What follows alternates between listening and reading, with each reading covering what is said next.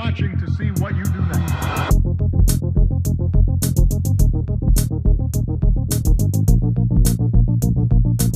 Beyond Northern Ireland, Northern Ireland, Northern Ireland, Beyond, beyond, North, Northern Ireland, Ireland, Northern Ireland, North- North- it's beyond. Northern Ireland. Hello, welcome to Beyond NI, um, the best political podcast in this wee part of the world.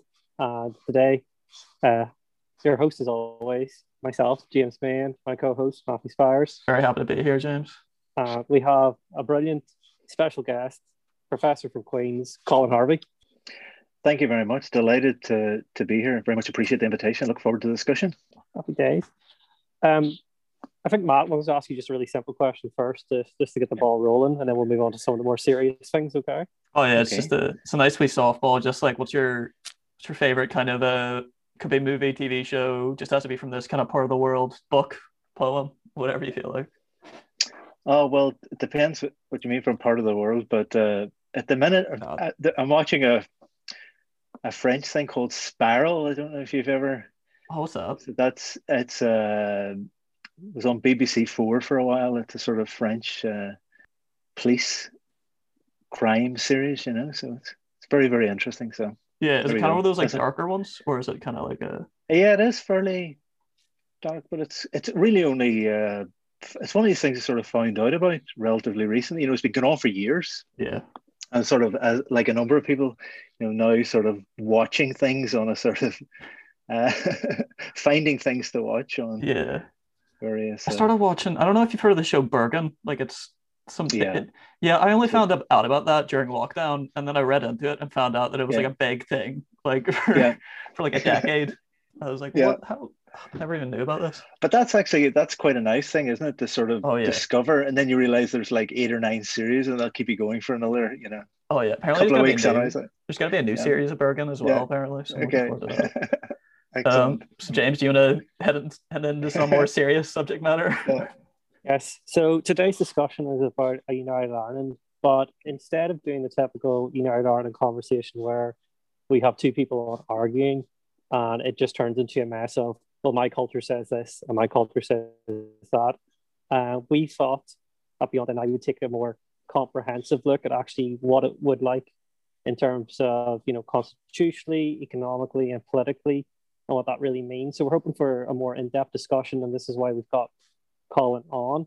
So, Colin, I think the first question I really want to ask you is constitutionally, how would you see a United Ireland being formed? Do you think we're going to move into a more federal system? Would Dublin be the capital? Those are the sort of things we're, we're wanting to find out and what, what does really mean, and if there is a roadmap for it uh, by certain groups within society. It's a great, great question, and uh, I really like the way you know you framed that as well in terms of the spirit of, of the conversation. Constitutionally, it's important to start really with the Good Friday Agreement framing context. It's one of the things that you've worked very hard to stress over the last few years that having been involved in this discussion that, that there should be nothing really very strange or startling about it in the sense that you know the, the constitutional uh, question if you like is at the heart of that agreement that agreement's been endorsed on this island it's underpinned by international law it's recognized in the domestic constitutional legal orders of both states. So i think the starting point in answering your question is the good friday agreement both textually right uh, but also the values that underpin that agreement uh, because in some senses it's not a blank page conversation. Yeah that that some of the values in that agreement around mutual respect of esteem human rights equality they will frame the conversation about constitutional change in the sort of years ahead and that's an important starting point. The second thing i want to under, underline really in response to that is that you know a lot of people including myself uh, bodies, organizations like Ireland's Future have emphasized citizens' engagement and civic dialogue as central to this work. And we, we've done that for a reason. I think it would be very easy, you know, James, for us tonight to sit down and design new constitutional arrangements, but that wouldn't be right uh, to do that. I think that this needs to flow from the bottom up, if you like, through civic dialogue. Thus, for example, the proposal for an all island citizens' assembly to begin to design and shape what the arrangements look like. In terms of what that might begin the shape of all that, I think we're ultimately looking at a sort of continuum between what would look like a sort of continuity model of constitutional change. In other words, a sort of transfer of sovereignty to Dublin, but a lot of what we're used to now looking rather similar with appropriate changes in terms of the Irish Constitution to a much more transformative model that would look rather more like a sort of new Ireland, new constitution with you know all the imagination and creativity that that opens up. So I think it ultimately I would like to see the answers to those questions not emerging from academics like me on, on podcasts like this, but actually listening to people. And I'll, I'll tell you the reason for that is that I've been in rooms in the last few years where I've heard people say surprising things, right?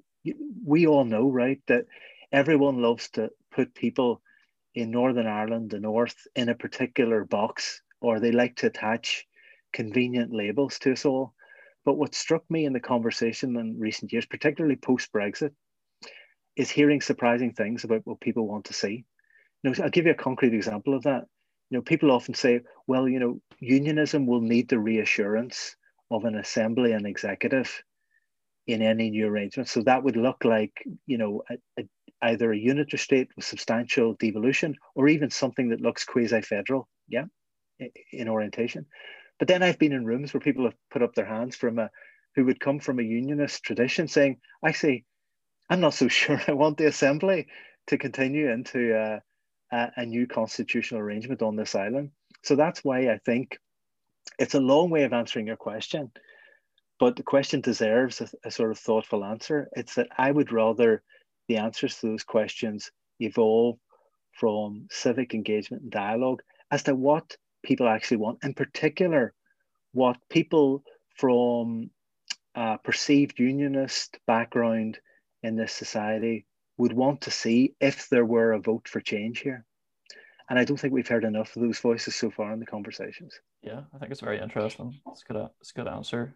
I think also you're you're very right. That's like it, it needs to be a complicated answer, and it needs to be kind of a, a thought through kind of answer with some flexibility. Because obviously we don't have all the all the answers uh, in front of us in terms of what it may look like in the future. Because it's the future. We don't. we don't I suppose one, one thing that might be helpful just to you know that the Irish Constitution anticipates reunification, as does the Good Friday Agreement. So it's quite possible much of the architecture that's there now would flow into any new arrangements. You know, so and I, you know, the, I'm sure you've heard that argument. You know that yeah. that actually. Uh, people who say that in the event of reunification, the assembly and the executive would stay um, so the question then is just the extent to which that new arrangement is accommodated. And I think that flows out of a feeling that obviously, particularly in the unionist loyalist tradition in Northern Ireland, there's a very, very strong attachment to Northern Ireland as an identity, you know, and, and how that would be respected in any new arrangements, I think is an important question. Do you think um, when people talk about a United Ireland, do you think there's almost a, a jumping up conclusion that it's almost as if the South would swallow the North instead of creating a whole new country as such? And do you think that offers more opportunities and more opportunities for those who may be a bit more against it or not so sure on it? One of the frustrations at the moment is, is actually getting more people in the South to pay attention to this debate, to be candid. You know, the, the Irish government seems to be running quite shy of this conversation, you know, that that even in the discussions of establishing the shared island unit, there's been a reluctance in the current, current Irish government to actually talk about Irish unity, you know, never mind sort of absorbing uh, the North in any future arrangements.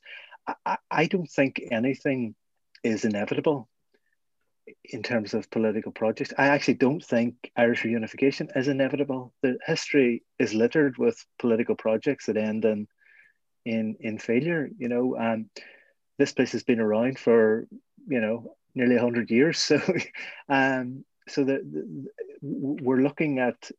I don't think anything is necessarily inevitable. I think there is a recognition flowing out of the agreement that you know it can't just be a conversation about the so- south absorbing the north. You know that it has there has to be a recognition that the values of the good friday agreement uh, in a sense will shape that conversation and there has to be recognition uh, in whatever new arrangements of those values. In other words you know this is going to challenge the irish state. Yeah this is going to challenge people in the south of ireland to do what many of us in the north have been trying to do for for many decades, you know, which is learn how we live together on this island and share this space. And I think you, it's a good question. I think it would be very, very challenging indeed for the Irish state to try and meet and live up to some of those values and change and you know shape the new constitutional arrangements in ways that that, that will do that in practical terms. Do you think then that there does need to also? I, I see the answers probably going to be yes, but just to make sure, you, I see. You also think then that the people of the South also need to kind of be drafted into the into the conversation of how maybe that change may look uh, going forward. Absolutely right. There, there needs to be an island wide uh, discussion about what this in fact means. And I don't think that's helped at the moment by the Irish government and other people labeling this conversation as divisive or unhelpful or whatever. I think that's really unhelpful. I think what people like myself have been doing is, is try to say that, you know, in a post-Brexit landscape, there's at least a reasonable likelihood that the referendums anticipated in the agreement will happen over the next decade. In that context, the responsible thing to do is to begin to think about sensibly managing and preparing for the referendums, you know, whatever the eventual outcome. Uh, sometimes I'm sure you know, like people often say about people in Britain not reading the agreement. There are many people in Ireland who haven't read the agreement, you know, because this is at the centre of the constitutional issues section there. So, and again, you're right. It's it's about you know, there's often discussion about, particularly a focus on England, and sometimes in quite a patronising, condescending way, around people in England not having read the agreement. But perhaps there's a few more people on this island need to read the agreement as well because it's you know there at the center of that document too. Yeah.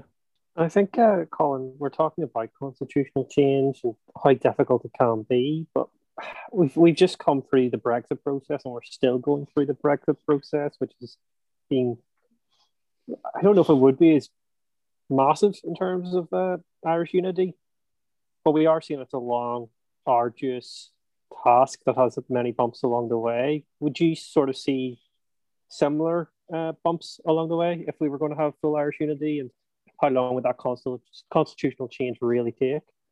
It's again, it's a great question. I think that we have to learn the lessons from the Brexit process. Uh, for me, the main lesson is is to do the work in advance as much as possible, so that we're crystal clear or as clear as, as possible to be in advance of any referendums taking place as to what that means. Uh, I think that will require both governments to engage in that process and be clear in advance about what it will mean to either vote for the status quo or to vote for change. I think the sort of work that the Scottish government did before their first referendum is very helpful in laying out with a level of precision what that means. So essentially, what you're talking about afterwards is more along the lines of implementing a pre-agreed prospectus, if you like, or a set of proposals that people knew what they were voting for in advance. It won't make the process afterwards uh, completely smooth. You know, the people who are committed to one or either outcome, you know, aren't going to simply pack up and go home the day after a referendum. But I think if there's a measure of clarity in advance, it does help uh, a process of transition after. And I'm glad, you know, I'm glad you've used that language because you know, what we're talking about on this island will be a managed transition of change if there's a vote for change that will be supported by both governments, also by the European Union and friends elsewhere as well. It's likely to be an outcome that enjoys a lot of international support. It, now it essentially means returning to the European Union in terms of Northern Ireland as well. So I think you're right. It'll be a, a phased and managed process of change over time. The precise length of that time, you know, is an open question. Uh, one of the things that you know economists, for example, are talking about at the moment is just getting more reliable, comparable data on the island about some of the st- statistical information that we have now in order to to work that all out properly. Um, you know, particularly the work of people like Seamus McGuinness in the ESRI in Dublin, Adele Bergin, you know, and Paul Gosling actually as well. If you're thinking about this. But yeah, it'll be a managed transition over time. The exact time period remains an open question. But I actually think that's a good way of thinking about it. It won't be, you know, a one-off event that happens.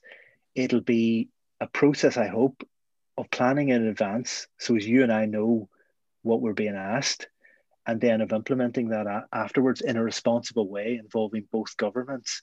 Uh, and, and will need to be handled very, very sensitively and carefully, underpinned by the values of the agreement that, that we've talked about. But I also don't underestimate, you know, the challenges that are significant. Uh, it will be difficult uh, and it will need to be managed properly and well. And we need to le- learn all the lessons we can from what we've seen unfold in Brexit. Do you think that uh, one of the things that may help is just I think you've almost already said it, but just that it needs to be kind of more viewed in a long term way, maybe in some in some aspects, possibly that needs to be viewed as a a longer term transition for some elements that might allow for better planning to go into place, possibly. I suppose again, it's a great question. Even the notion of referendums themselves that, that happen on a day invite that idea of a sort of moment, right? But yeah. Uh, any transition on this island, if it were to take place and if it's agreed, will be will be best seen as a sort of ongoing process yeah. of dialogue and negotiation that won't be over the day after the referendums and won't be over the year after the referendums. It'll involve responsibilities on both governments, but also that's why I started with the agreement. That agreement architecture of thinking about relations across these islands, you know, institutional relations as well, the British Irish Intergovernmental Conference, the British Irish Council, you know, we want good relationships across these islands going forward, mediated by these institutions, which I very much hope will continue. For example, I hope, for example, that the British Irish Intergovernmental Conference will be central to what happens prior to and after this as well, because ultimately, you know, and other people have said it, we want whatever outcome uh, is voted for, we want it, we want it to be successful for people here. You know, nobody wants people in Northern Ireland or the North uh, to be worse off. They want people to be better off. You know, people who argue for constitutional change on this island are making the argument because they think we'll all be better off at the far end of a managed process of transition uh, socially, politically, and economically. Just building upon that point there of being better off, I think that leads relatively easy into the economics of an All Ireland economy. What would be some of the benefit, perceived benefits of it? And if there is, uh, I, I doubt the people who are in favour ever bring up the disadvantages of it, but would there be any?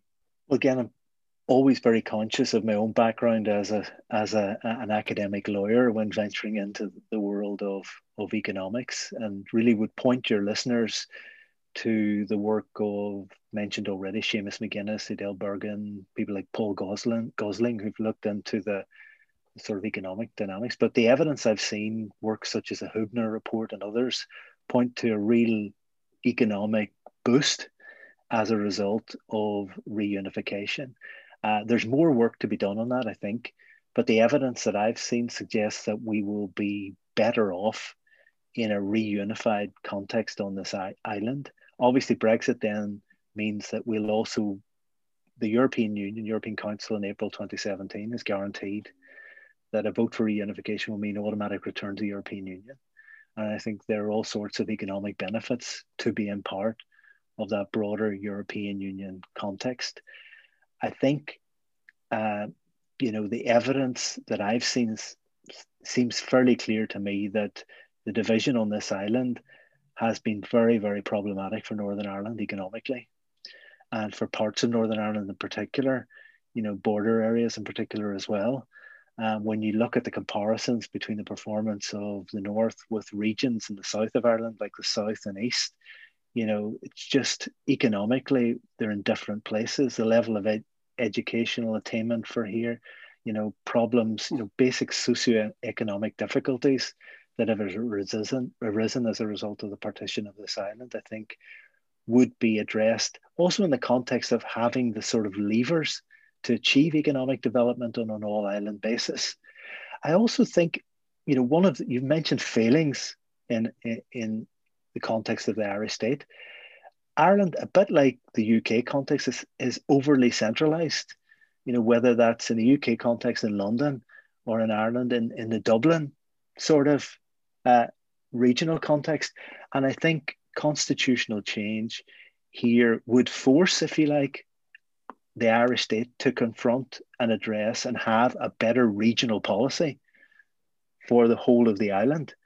Um, and I think that would be beneficial, not just uh, for Northern Ireland, but for the whole Northwest, the whole north of the island as well.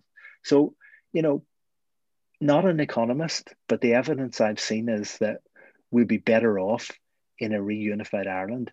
And also, just a final point be all the economic arguments against reunification are falling away, if you like. You know, it seems to me the growing body of evidence that we would be simply better off in new constitutional arrangements on the island. Um, and then why why do you think, uh, at least in terms of current polling, there's been a suggestion that there are actually people who are undecided on this kind of constitutional question. Do you have an opinion on why there's kind of uh, so many people who are undecided at the moment? Well, you'll know yourselves. Like one of the the real live debates at the moment is the whole question of polling. Yeah, here, you know, and the the different uh, methodologies, and you know, you get some really quite contrasting outcomes. You know, in the different polls, you know, quite staggeringly different in terms of where where people are at. Um, so there's that question to be addressed. There's all, you know, it's been raised the sense that you know, g- given the nature of our politics, just being sometimes being explicit about your constitutional preferences uh, can be challenging for people. Like, let's be honest about that. Just being very open about that. But I think probably the main reason for me is that that, that we're really on the, at the start of this conversation. Yeah, I think people quite rightly, particularly in a post-Brexit context, want to see what the proposals are. You know, you know, and, and I would be. This is why I started off uh, talking about the Irish government. You know, it seems to me uh, ridiculous that the Irish government doesn't have something more concrete to say about the potential future of, of, of the island. You know, so you know, un, undecided can also be a matter of wanting to hear what the propositions are, wanting to see the prospectus, you know, wanting to see that document a bit like the Scottish government proposes that, well, what you say that that this will mean that people will be better off. Well, let's let's see some more detail on that. So I think also again, I know I keep mentioning Brexit, but Brexit is a game changer for many people. I think here they're simply looking to you know, the old ideological arguments are sort of falling away. people think, where will where am I better hitching my wagon to? You know, where will I be better off? Where will my children be better off being brought up in? And increasingly, you know, the South looks like a better bet. Particularly, people look at, you know, Boris, the Brexiteers, where that might all end, and they're nervous. Uh, they look south and they see you know, a socially liberal, uh, progressive, and relatively prosperous place uh, that many people think they might like to be part of.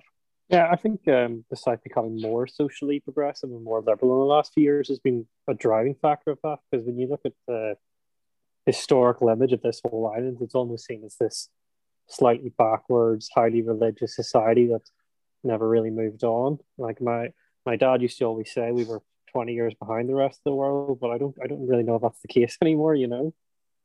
No, I, th- I think it's really quite striking in some of the more recent evidence around life expectancy and standards of living and income north and south that's that simply um, people, you know, that argument about people simply being better off. I would also, you know, one of the things that people are right about at the moment, we, we do need more statistical, reliable information and data in this conversation at the moment. And it's getting both bits of the island to talk to each other and share some of that information as well, so that when we do come to vote in the north, that people are voting on the basis of accurate, reliable statistical information as to what uh, it will mean. Uh, the corollary of that we haven't really covered in this conversation is that that also puts an onus, you know, on unionism, because sometimes there's there seems to be a suggestion that unionism is is a participant in this conversation that just sits in the corner with its hands folded, crossed or whatever, and and not really engaging.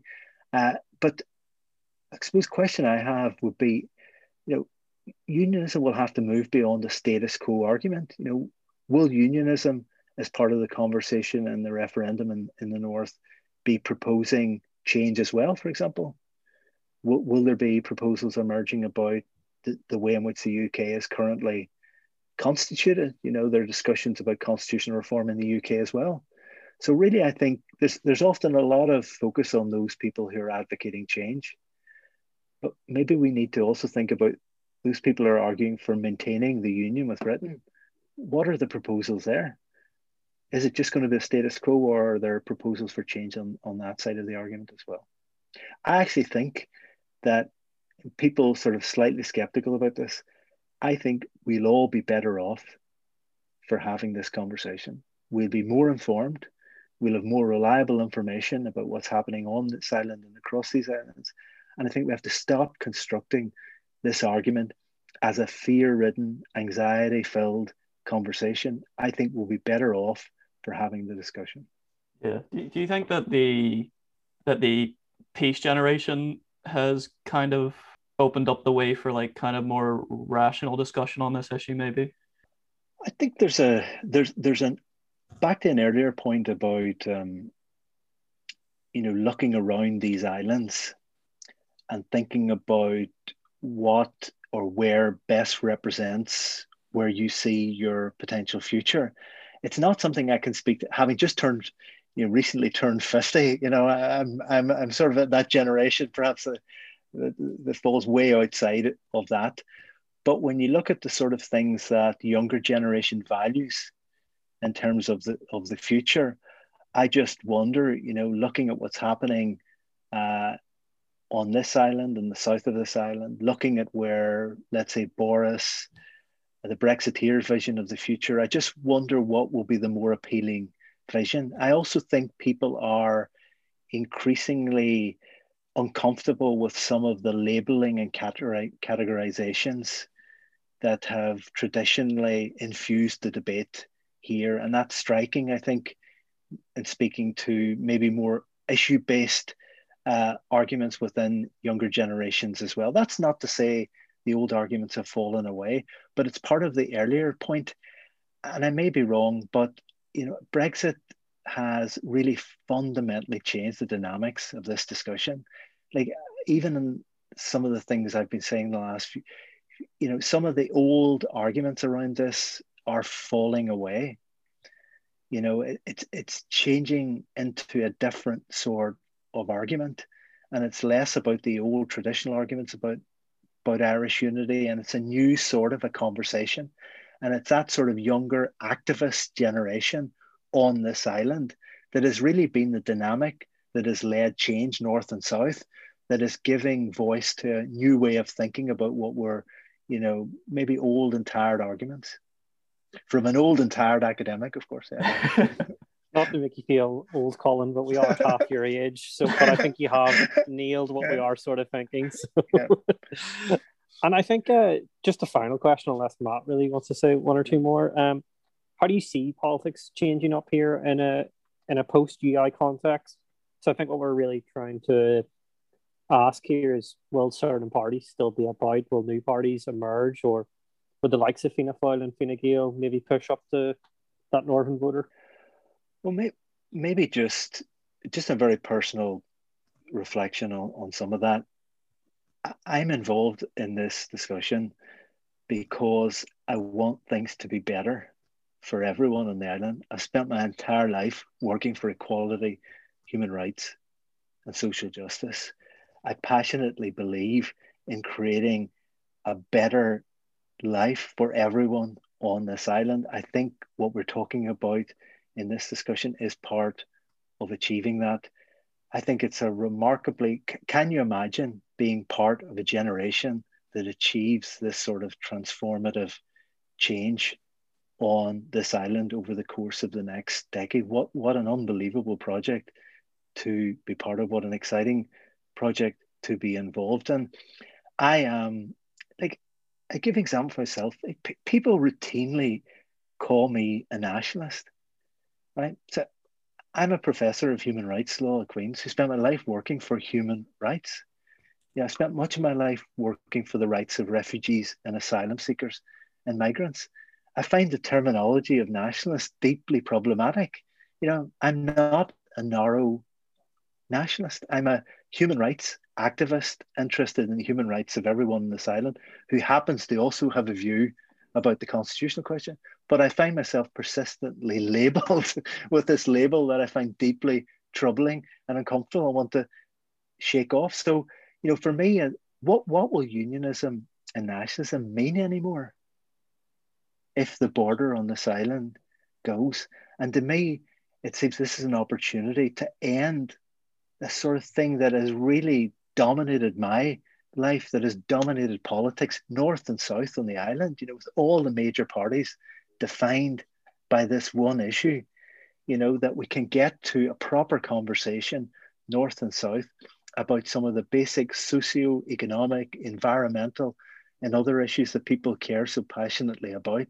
So I ultimately feel this is a doorway, this is a way of opening up a new form of politics on the island because, like many people listening to this, I'm fed up with some of the, the old labels, the old categorizations. I'm fed up being described in simplistic terms that don't capture the complexity of my life and work.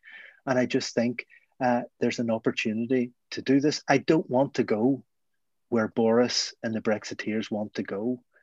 Yeah, so I'll be quite fr- upfront about that.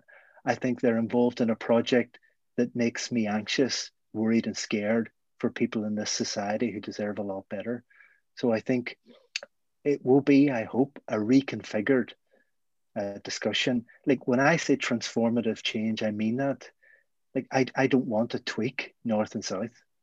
Like things need to be genuinely different and better for everyone on this island in the future. Oh, what a what a great answer and really thoughtful one. Uh, Matt, do you have any final questions you would like to ask Colin? Um, no, I think uh, I'm, I'm good. Yeah. Okay, everybody. Uh, thank you all for listening, Colin. Thank you for taking time out of your your busy day to come talk to us. I I find that really fascinating. Really did, and really really enjoyed it. So everybody, that's it for this week. Okay. Um, later on in the week, we'll be having on John Hannah from Unite UK to just talk about the constitutional aspects of Northern Ireland as part of the UK and how that can change. Uh, just to hopefully give a balanced discussion, so everybody knows where we're coming from and having a better informed argument, as Colin said. Hi guys, this is James here, just doing a quick wee edit. We forgot to ask Colin his uh, social media details where I can find him. There's two accounts on Twitter which you just really need to follow. It's uh, Colin Harvey on Twitter and it's uh, Ireland's Future also on Twitter. Give both them a follow. Really interesting discussion happening on both. We give you a bit of a better insight into the thoughts of uh, the United Ireland. There you go. Thanks for listening.